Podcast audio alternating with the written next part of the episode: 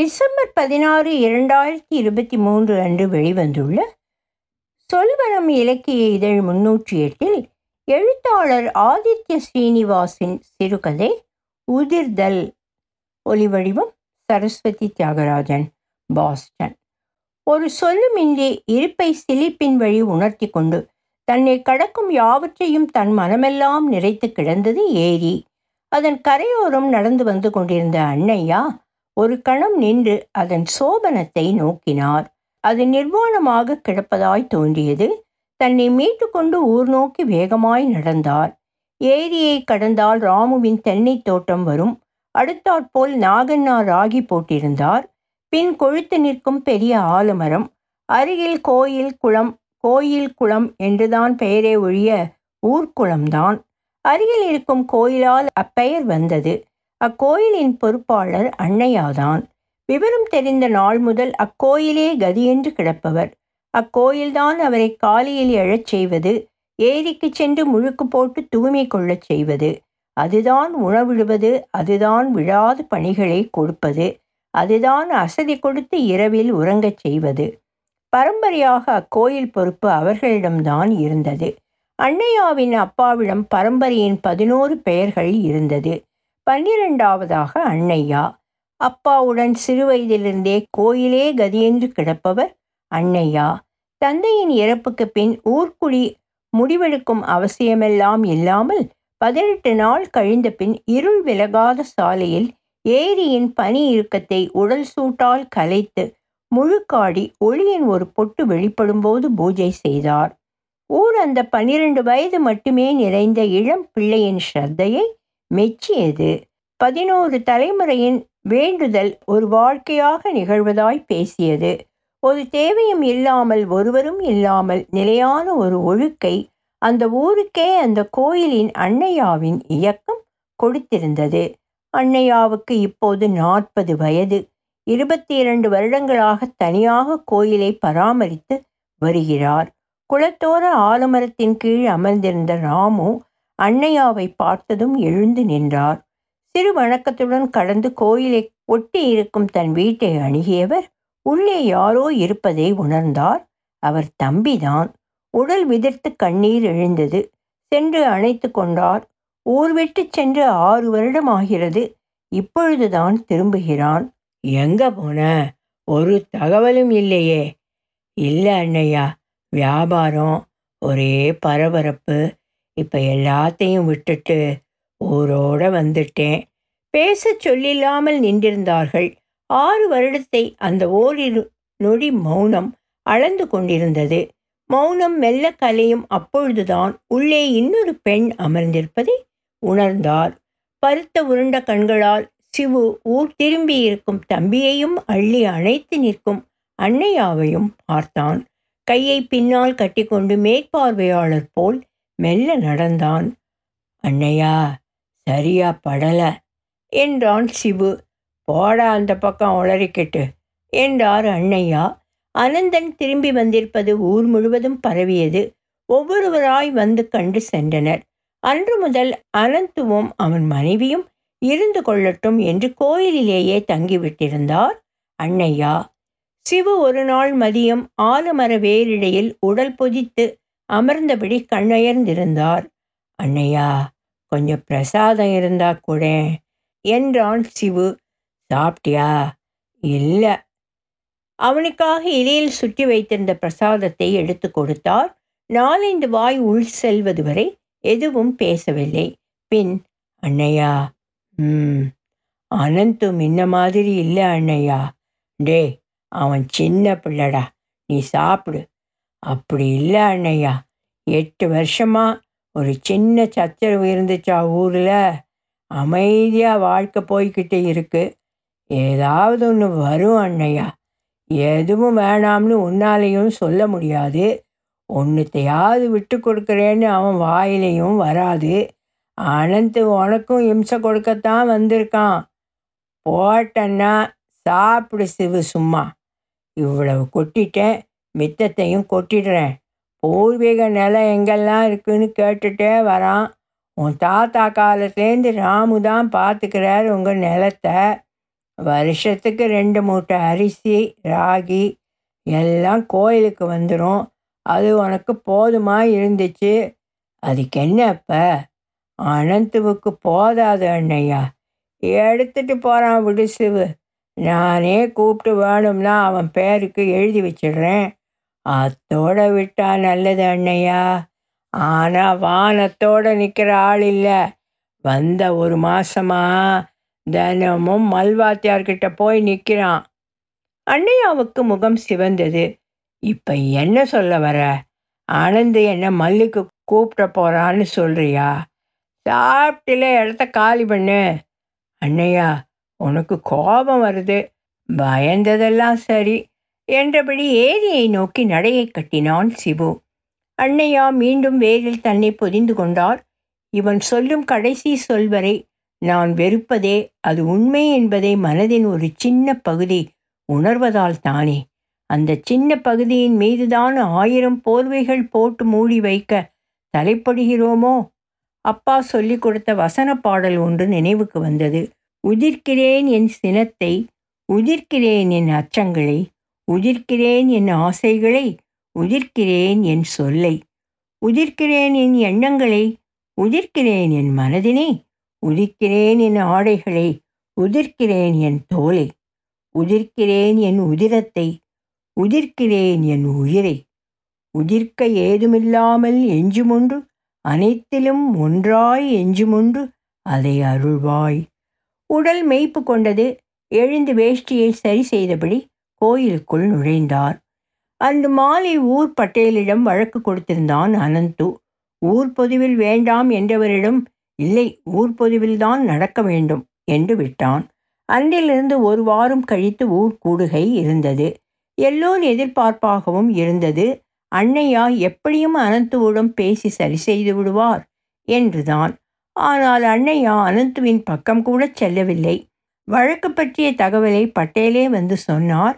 அன்னையாவிடம் தோளில் துண்டை போட்டுக்கொண்டு ஏரியை கடந்து காட்டுக்குள் சென்றவர்தான். ஒரு வாரத்திற்கு யாரும் அன்னையாவை பார்க்கவில்லை. அன்றிரவு கோயிலை பூட்டியது சிவுதான். ஊருக்கு கடந்த முன்னூறு ஆண்டுகளுக்கு மேலாக ஒரு வழமையை கொடுத்து வந்த புலரிகால பூஜை அன்று நிகழவில்லை. நாளில் ஏதோ ஒன்று தவறிவிட்டதை பசுக்கள் கூட உணர்ந்தன. அடுத்த நாள் மாலையிலிருந்து அனந்து கோயில் பொறுப்பை ஏற்றுக்கொண்டான். அன்னையா வரப்போவதே இல்லை என ஊர் பேசியது. சிவு கண்டிப்பாக அன்னையா வருவார் என்றும் அவர் கண்ணில் கோபம் இழக்கப் போகும் பொருள் மீதான ஆசையையும் பார்த்ததாகச் சொன்னான். பசுக்கள் எல்லாம் கொட்டடைந்த பின்னான மாலையில் சொன்ன நாள் நேரத்துக்கு ஊர் கூடியிருந்தது.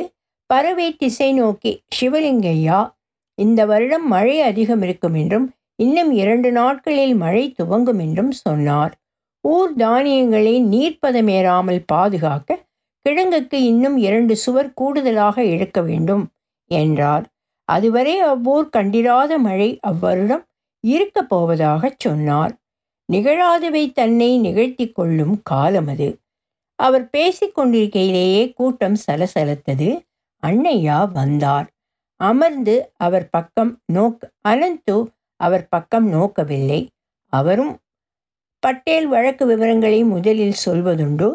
ஆனால் அன்று அனந்துவை நோக்கி சொல்லப்பா என்றார். ஊருக்கு சபைக்கு என் வணக்கம். நான் என் அப்பா தவறின பிறகு ஊரை விட்டு போய் எட்டு வருஷம் மேலே ஆச்சு. வியாபாரம் பார்த்தேன். கப்பலேறி தூரதேசம் போனேன். கல்யாணம் பண்ணினேன். இன்றைக்கி ஊருக்கு திரும்பி இருக்கேன். என் அப்பாவோட சொத்து நிலம் ஒரு நாலு ஏக்கரும் கோயில் பராமரிக்கிற பொறுப்பும் தான் என் சொந்த அண்ணனா நினைக்கிற அண்ணையா என் அப்பாவோட வளர்ப்பு பிள்ளை தான் ஆக பட்டேல் ஐயாவும் ஊரும் எனக்கு பாத்தியதையான உரிமைகள் என்னன்னு தீர ஆராய்ஞ்சு சொல்லணும்.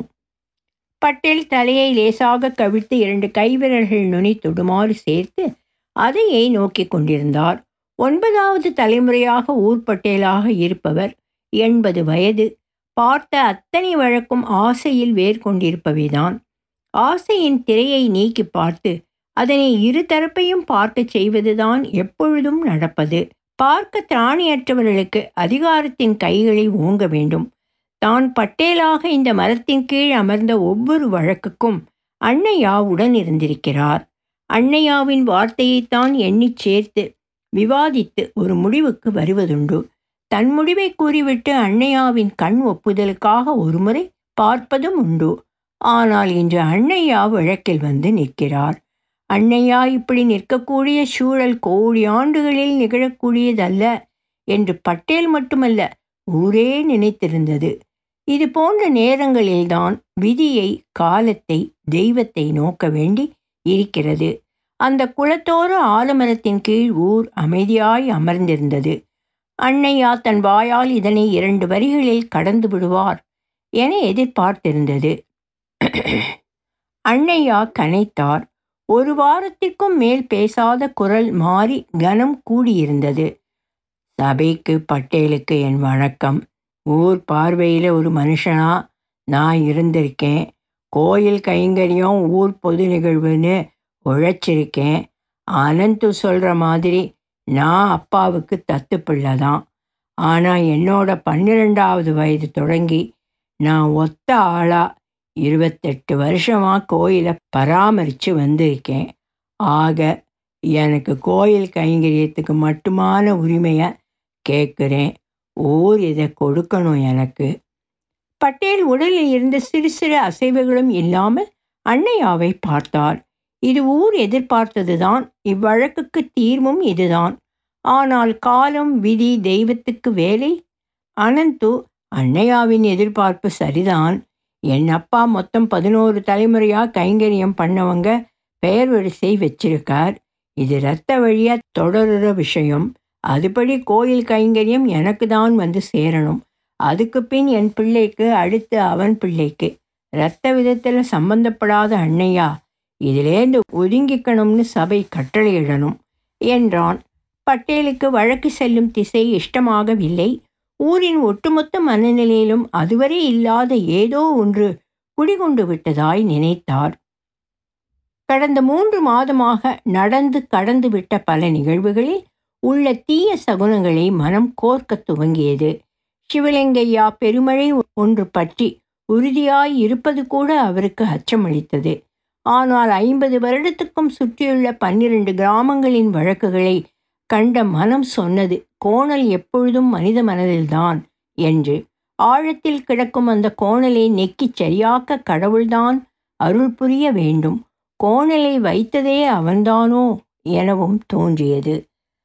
பட்டேல் அமைதியாய் இருப்பதைக் கண்டு நாகண்ணா பேசுவதற்கு உத்தரவு கேட்டுவிட்டு சொன்னார் அனந்தோ அன்னையா இருபத்தெட்டு வருஷமா கோயிலே கதின்னு கிடந்துட்டவர் உன்னால் கூட இப்படி இருக்க முடியுமான்னு தெரியாது. ஒரு நாள் தவறலை வெள்ளம் வந்து ஊரே தண்ணிக்காடாக கிடந்தப்ப கூட கைங்கரியத்தை விடலை. ஆக அவருக்கு கொடுக்கறது தான் சரி. அனந்து வழம முறைக்கு மரியாதை இருக்கணும் இல்லையா? இந்த கோயிலை கட்டினது தண்டநாயக்கர் வம்சம்தான் பத்து வருஷம் முந்தி கூட அவர் வம்சம்தான் படைதாங்கி நின்னுது. இரத்த வழிதான் முந்நூறு வருஷமாக ஒரு ராஜ்யத்தை இங்கே நிறுத்தி இருந்துச்சு. இன்னைக்கு ராஜ்யம் ஒழிஞ்சு போய் ஒரு மன்னர் இல்லாமல் நாம் நிற்கலாம். ஆனால் இரத்த வழிதான் திரும்பவும் ஒரு ராஜ்யத்தை இங்கே உருவாக்கி நிறுத்தும். நம்ம பட்டேலையா பதினெட்டு வம்சமாக பட்டேல் பதவியில் இருக்காரு. அன்னையாவோட தகுதி கருதி இரத்த வழியை விடுறது சரியில்லை. பிரம்மச்சாரியான அன்னையாவுக்கு பிறகு யார் கோயிலை பராமரிப்பா? வழக்கு சுவர் முட்டி நிற்கிறது என்று பட்டேல் உணர்ந்தார். தான் இவ்விடத்தில் ஒரு தீர்ப்பை சொல்ல வேண்டும். இல்லையெனில் ஐம்பது வருடம் முன் விட்டொழிந்து போன வழக்கு மீண்டும் எழக்கூடும். அன்னையா அதற்கு இடம் கொடுக்க மாட்டார்தான் என்று நினைத்தபோது மற்றொரு ஆசான் எழுந்தார். பட்டேல் தான் பிந்திவிட்டது பிழையென உணர்ந்தார். சபை தலைவரான பட்டேலின் அனுமதி என்று பேசும் உரிமை ஆசானுக்கு உண்டு. சபைக்கு வணக்கம். இன்னைக்கு கூட மொத்த ஊரோட ஆண்களும் போர்னு வந்தா ஆயுதம் ஏந்துறது வழக்கம்தான். கோயில் பூசகர் சம்சாரின்னு பேதமில்லை. கடந்த நாலு தலைமுறையாக அமைதி நிலவுது. முந்நூறு வருஷமாக இங்கே நிலச்ச ராஜ்யத்துக்கு கீழே தனிப்பட உருவாகி வந்துடுச்சு எண்ணூறு வருஷம் முன்ன நம்ம ஊருக்கு வெளியில் இருக்கிற காடில் ஒரு பெரும் போர் கதை இருக்குது போரோட காலம் முடிஞ்சிட்டதா? பட்டேல் ஐயா அபிப்பிராயப்படலாம். ஆனால் என்னோட இருபதாவது வயதில் நம்ம மொத்த ஊரும் போருக்கு எழுந்திருக்கு. இன்னும் சுற்றியுள்ள ஊர்களில் இந்த முறை இருக்குது ஆனால் நம்ம பட்டேல் ஐயா ஒரு வழக்கையும் தனி சண்டைக்கு விட்டதில்லை. ஆனாலும் இந்த சபையில் ஒருத்தனா வழக்கில் சம்பந்தப்பட்ட இருதரப்பு மனம் அடங்காத ஒரு நிலையில் நியாயம் எதுன்னு சபை தயங்குறப்ப தனி யுத்தத்துக்கு ஒரு தரப்பு மறுதரப்பு அழைக்கலாங்கிறத சபைக்கு தெரிவிச்சுக்கிறேன். இரு தரப்பும் ஒப்புத்துக்கிட்ட பிறகு சபை ஒப்புதல் கொடுக்குறப்ப தனி யுத்தம் நடக்கும். அமர்ந்து கொண்டார். வார்த்தை மாறாமல் ஒவ்வொரு வழக்கிலும் ஆசான் இதை சொல்லி வருகிறார். பட்டேல் சிறுவனாக இருந்தபோது ஒரு தனி யுத்தம் நிகழ்ந்துள்ளது. அதன்பின் இல்லை. ஆனால் ஒவ்வொரு முறையும் ஆசான் இதனை கூறுகையில் ஓர் மூர்க்கம் கொள்ளுவதாய் பட்டேல் உணர்வதுண்டு. மனம் குழம்பியது பட்டேலுக்கு. இதுவரை ஒரு வழக்கில் கூட இப்படி மனம் குழம்பியதில்லை. நினைத்தும் பாராதவை நிகழும் காலமுண்டு என தன் தந்தை சொல்வதை நினைத்து கொண்டார். ஆசான் அமர இருந்தவர் இன்னொரு பெரும் யுத்தம் ராஜ்ய அளவில் தயாராகுது நாமெல்லாம் படைக்கலை மேந்தி போருக்கு போகிற நாள் தூரமில்லை. நன்றி என கூறிவிட்டு அமர்ந்தார். அன்னையா தொண்டையை செருமல் கை உயர்த்தல் போன்ற பேசுவதற்கான எந்த சமிஞையும் இல்லாமல் சொல்லெடுத்தார். அனந்துவை நான் தனி யுத்தத்துக்கு அழைக்கிறேன். வெற்றிக்கு பரிசாக என் வளர்ப்பு தந்தையோட முழு சொத்தையும் கேட்கிறேன். ஊர் சிலைத்து போய் நின்றது. பட்டேல் அசைவின்றி அன்னையாவை நோக்கினார். தனி யுத்தம் நிகழ்வது அரிதாகிவிட்ட காலம். அதிலும் அன்னையா போன்ற சாது மூலம் ஏன் நிகழ வேண்டும்? அனந்து யோசிக்க இடம் கொடாமல் மறுதரப்பின் அழைப்பை ஏற்கிறேன் என்றான். ஒரு தரப்பு மறுத்தால் கூட தனிப்போர் ரத்து செய்யப்படும். அனந்துவின் சொல் ஓய்ந்த அடுத்த நொடி சபை சார்பாக நான் ஒப்புகிறேன் என்றார் பட்டேல். மல்யுத்த ஆசான் ஒப்புகிறேன் என்றார். நாகண்ணா ஒப்புகிறேன் என்றார். அன்றிலிருந்து மூன்றாவது நாளில் மல்யுத்தம் என உறுதியானது. ஊரே அந்த தனிச்சமருக்கு தயாராகி கொண்டிருந்தது. மனங்களில் ஒடுங்கியிருந்த வன்மம் கிரகணம் போல் மெல்ல இருள் சுரந்தது. ஆசான் நடக்கவிருக்கும் சமர் மிகவும் தேவையானது எனவும் தலைமறைவாக இருக்கும் தண்டநாயக்கர் எக்கணமும் படைகோரி ஊருக்கு வரக்கூடும் என்றும் காளியின் கருமையே வரப்போகும் பெருமழையின் மேகம் என்றும் சொன்னார். அனந்தன் அன்னையாவை விட உயரம் கம்மி ஆனால் வேகம் அவன் பலம். கை தொடை தசைகள் புடைத்து நரம்போடி ஒரு போர் வீரனுக்கானது அன்னையா உயரம் படுஉயரம் நின்றபடி கோயில் தூணின் அலங்கார விளிம்பில் இருக்கும் பறவை கூடுகளை அகற்றுவார். ஆனால் அவர் கைகள் கால்கள் ஒல்லியானவை. தோளில் எலும்புகள் துருத்தி நிற்கும். கால்கள் பலமானவை. காட்டுக்கு உள்ளும் வெளியும் என நாளின் பாதியில் நடந்தே உறுதியானவை. இதை பேசி பேசி பேச்சிலேயே தனி யுத்தத்தை நடத்தி ஊர் மக்களின் அசைவுகளில் குரலில் ஒரு வேகம் கூடியிருந்தது. சிவலிங்கையா சொன்னது போல் சரியாக ஊர் சபை நாளிலிருந்து இரண்டாவது நாள் மழை துவங்கியது. சூரியனை காணவே இல்லை. மலர் காம்பை ஒடித்து மலரை துண்டிக்கும் அளவுக்கு பெரும் துளிகளாக மழை பெய்தது. ஊர்ச்சபை முடியவும் காட்டுக்குள் சென்றவர்தான் அன்னையா. அனந்து தினம் மல்யுத்த பள்ளியில் இருந்தான். பட்டேல் மனம் நொந்தார். இந்த காலம் என்ன? இருவரை போர் புரிய வைத்து என்ன நியாயத்தை காண முடியும்? இயற்கையில் இருக்கும் மிருக வழி அல்லவா? வலியது வெல்லும் என்பது மிருக வழி என்று வேறென்ன? மானுடத்தின் வழி அன்பின் வழியாக மட்டுமல்லவா இருக்க வேண்டும்? அனந்து தான் வெளியூர் சென்று வியாபாரம் பார்க்கப் போவதாய் கிளம்பியபோது கட்டுப்படுத்த முடியாத கண்ணீர் அல்லவா அன்னையாவிடமிருந்து வெளிப்பட்டது. திரும்ப அனந்து வந்தபோது கூட மார்பிருக அணைத்து கண்ணீர் விட்டதாக சிவு சொன்னானே எங்கு உள்ளது நாம் உதிர்க்க வேண்டிய ஒன்று? அல்லது ஆசான் சொல்வது போல் இந்த போர்க்காலம்தான் இப்படியான ஒரு நிகழ்வை தூண்டுகிறதா? கணம் யோசியாமல் நானல்லவா முதலில் இந்த யுத்தத்துக்கு ஒப்புதல் கொடுத்தேன்? ஊரின் மனம் போரை நாடுகிறதா? அன்னையாவின் மனம் எப்படி? சாது என்று ஊரே அறிந்த அன்னையா எப்படி? ஊர் தனிமனிதனை தன்னுள் விழுங்கி விடுகிறதா? ஊரை தன் வழி இழுக்க முடிந்தவன் யார்? அவதாரமா? மழையை வெறித்த வண்ணம் யோசித்தபடி நாட்களை கடத்தினார். தனி யுத்தம் நடக்கவிருக்கும் மூன்றாவது நாள் காலையின் ஒலிகள் ஏதுமற்று இருந்தது. விரிந்து விரிந்து பரவும் மண்ணை உயிர்ப்பிக்கும் நீரை இழகச் செய்யும் சூரிய ஒளி அறவே இல்லை. ஊருக்கு வெளியில் தனிப்பாறைக்கு அருகில் பொட்டல்தான் களமாக தேர்வாகி இருந்தது. சிறு கல்லை காளியாக பிரதிஷ்டை செய்தார் ஆசான். பட்டேல் வரவில்லை அனந்து வந்திருந்தான். ஊர் கூடி இருந்தது மழை ஒரு பொருட்டல்ல என்பது போல். காலம் சொட்டி கொண்டே இருந்தது.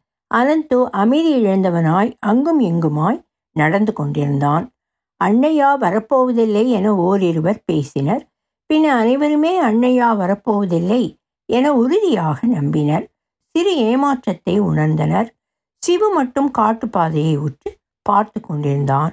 தா படுவேகத்தில் அன்னையா நடந்து வந்து கொண்டிருந்தார் அணிந்திருந்த வேஷ்டியை கழட்டி வீசிவிட்டு கௌபீனத்தை இறுக்கிக் கொண்டே நீரில் வழுக்கி வருவது போல வந்து கணம் தாமதியாமல் களத்தில் நின்றார். அனந்து கால் பரப்பி முதுகுத்தண்டு வளையாமல் கொஞ்சமாக முன் சாய்ந்து இரு கைகளை கால் முட்டிக்கு அருகில் ஊன்றி நின்றான். அன்னையா ஒரு கையை மட்டும் முட்டியில் ஊன்றி கண்ணை அனந்துவின் நிலைகுத்தி நின்றார். களத்தில் உள் நுழைந்த ஒரு நொடிக்குள் இவ்வளவும் நடந்தேறிவிட்டிருந்தது ஆசான் களவீரர் இருவரும் நிலை கொண்ட பின் மூன்று நொடி தாழ்த்தி இடி எழுவது போல் பட்டீரென கையை தட்டினார். அடுத்த நொடியில் அன்னையாவின் முதலடி அனந்துவின் காதோடு சேர்த்து விழுந்தது. காது லேசாக அறுபட்டு ரத்தம் வருவது தெரிந்தது. அனந்து சுதாரித்து தூரம் சென்றான். அன்னையாவின் அடியிலிருந்து தப்புவதையே எண்ணமாக கொண்டு வேக வேகமாய் நகர்ந்தான். ஆனால் அன்னையாவின் அகண்ட கால்களின் ஒவ்வொரு அடியும் பிரம்மாண்டமானதாய் அனந்துவை அழுகி வந்தது. முழு விசையில் அரைந்தார். நெளிந்து வளைந்து தப்ப அனந்து முயன்றாலும் ஓரிரு அடிகள் மேல் விழத்தான் செய்தது. அனந்து சுதாரிப்பான நிலையிலேயே இருந்தான்.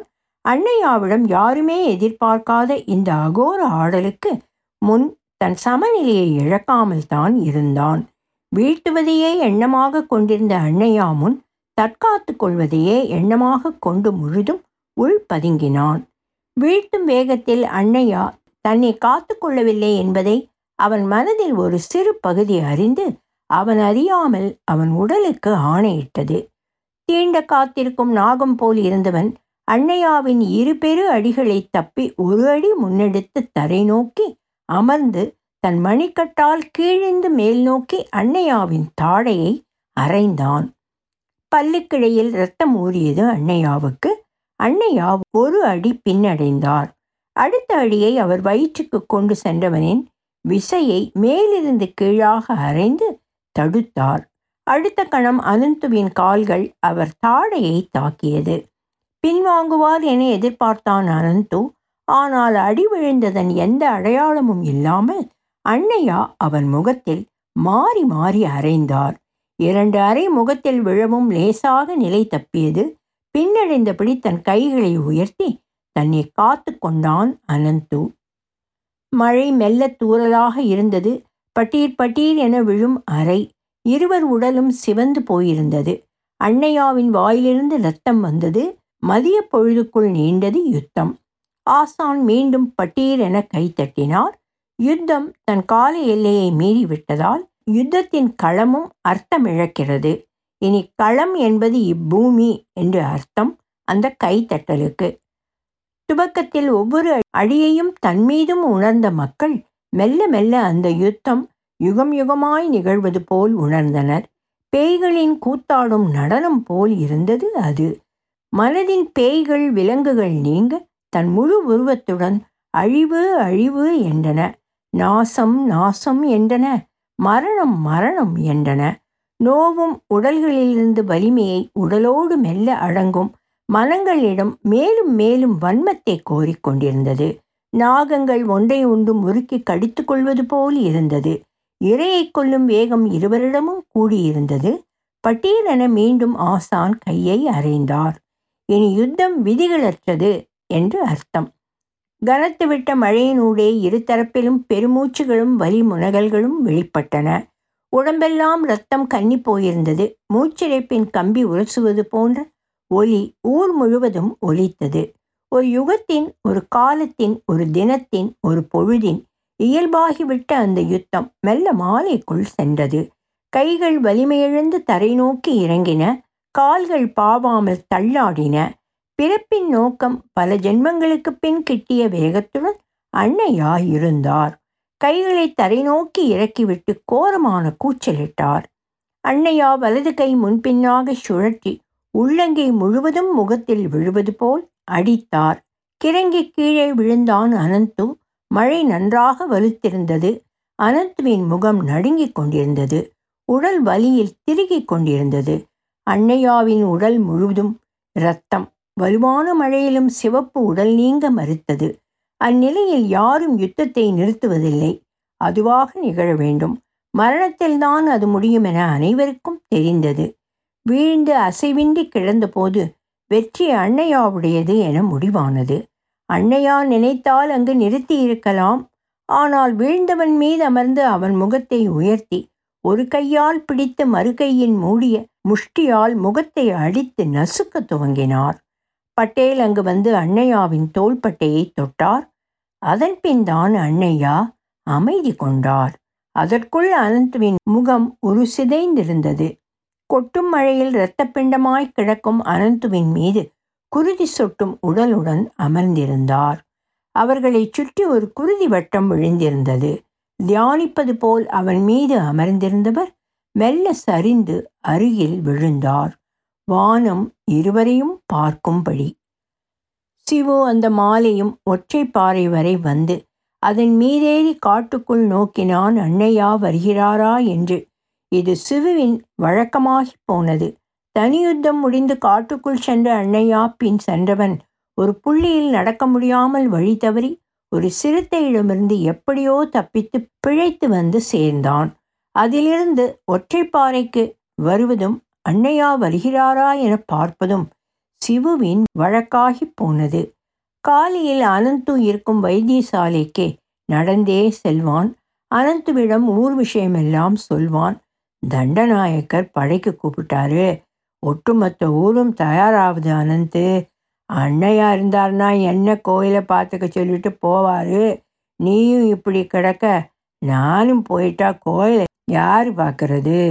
அனந்து மெல்ல மெல்ல தேறி நடக்க துவங்கிய போது சிவுதான் மாட்டு வண்டியில் வந்து ஊருக்கு அழைத்துச் சென்றான். ஒரு நாள் தண்டநாயக்கரே வந்தார் ஒரே உற்சாகம் கொண்டது. போர் வென்றால் அடுத்த மன்னர் இவர்தான். அவர் வருகைக்கு பின் ஊரில் அனைத்து ஆண்களும் முதியவர்கள் நீங்க போர் செல்ல சித்தமாயினர். அரை நாள் நடைதூரத்தில் ஒரு படைப்பள்ளியை காட்டுக்குள் அமைத்திருந்தார். மெல்ல ஆண்கள் செல்ல துவங்கினர். ஒரு புள்ளியில் முதியவர்கள் குழந்தைகள் பெண்கள் மட்டும்தான் எஞ்சினர் ஊரில். சிவு ஒரு மாலை தவறாமல் ஒற்றைப்பாறை வந்து போனான். மழை நின்று விட்டிருந்தது. மண் காய்ந்து ஈரப்பதம் மட்டும் இருந்தது. அன்று ஒற்றைப்பாறை மேலேறியவன் கண்களுக்கு தூரத்தில் செடிகளுக்கு இடையில் யாரோ நடந்து வருவது தெரிந்தது. உற்று பார்த்தான். அருகில் வர வர அவன் சித்தத்திற்கு விளங்கியது. வந்து கொண்டிருந்தது அன்னையாதான். ஆனால் சிவு கூட அன்னையா என அழைக்க துணிய மாட்டான் உடலில் ஒரு பொட்டு ஆடை இல்லை தலை சடை பிடித்திருந்தது. தூரத்து அடிவானில் நிலை குத்தியது போல் ஒரு பார்வையுடன் ஊருக்குள் நடந்து சென்றார். சிவு பின்வந்தான் ஒரு சொல்லின்றி கிடக்கும் ஏரியை கடந்தார். முதியவர்களும் பெண்களும் கூடிவிட்டிருந்தனர். அனந்து குச்சியை ஊன்றி ஊண்டி நடப்பவன் ஆலமரத்துக்கருகில் அவரை கண்டான். பார்வை அப்பால் எதன் மீதோ இருந்தது. அனந்து தன்னை மறந்து தன்னை கடக்கும் அவரை கும்பிட்டான். பார்ப்பவரை முதலில் துணுக்குறச் செய்தது நிர்வாணம். பின் விடுதலையின் துளி ஸ்பரிசம் கிட்டியது ஒரு கணம். ஊர் அவரை கண்டு சிலைத்து போய் நின்றது. ஆனால் பார்வை கூட ஒருவர் மீதும் படியாமல் கடந்து சென்றார். ஊர் எல்லை வரை ஊர் பின் சென்றது. பட்டேல் அமைதியான முகத்துடன் நின்று பார்த்திருந்தார். விடுபட்ட ஒருவன் கடந்து செல்வதை. அன்னையாவின் அப்பா சொல்லும் ஒரு வரி நினைவுக்கு வந்தது. உதிர்க்க ஏதுமில்லாமல் எஞ்சுமுன்று அனைத்திலும் ஒன்றாய் எஞ்சுமுன்று அதை அருள்வாய்.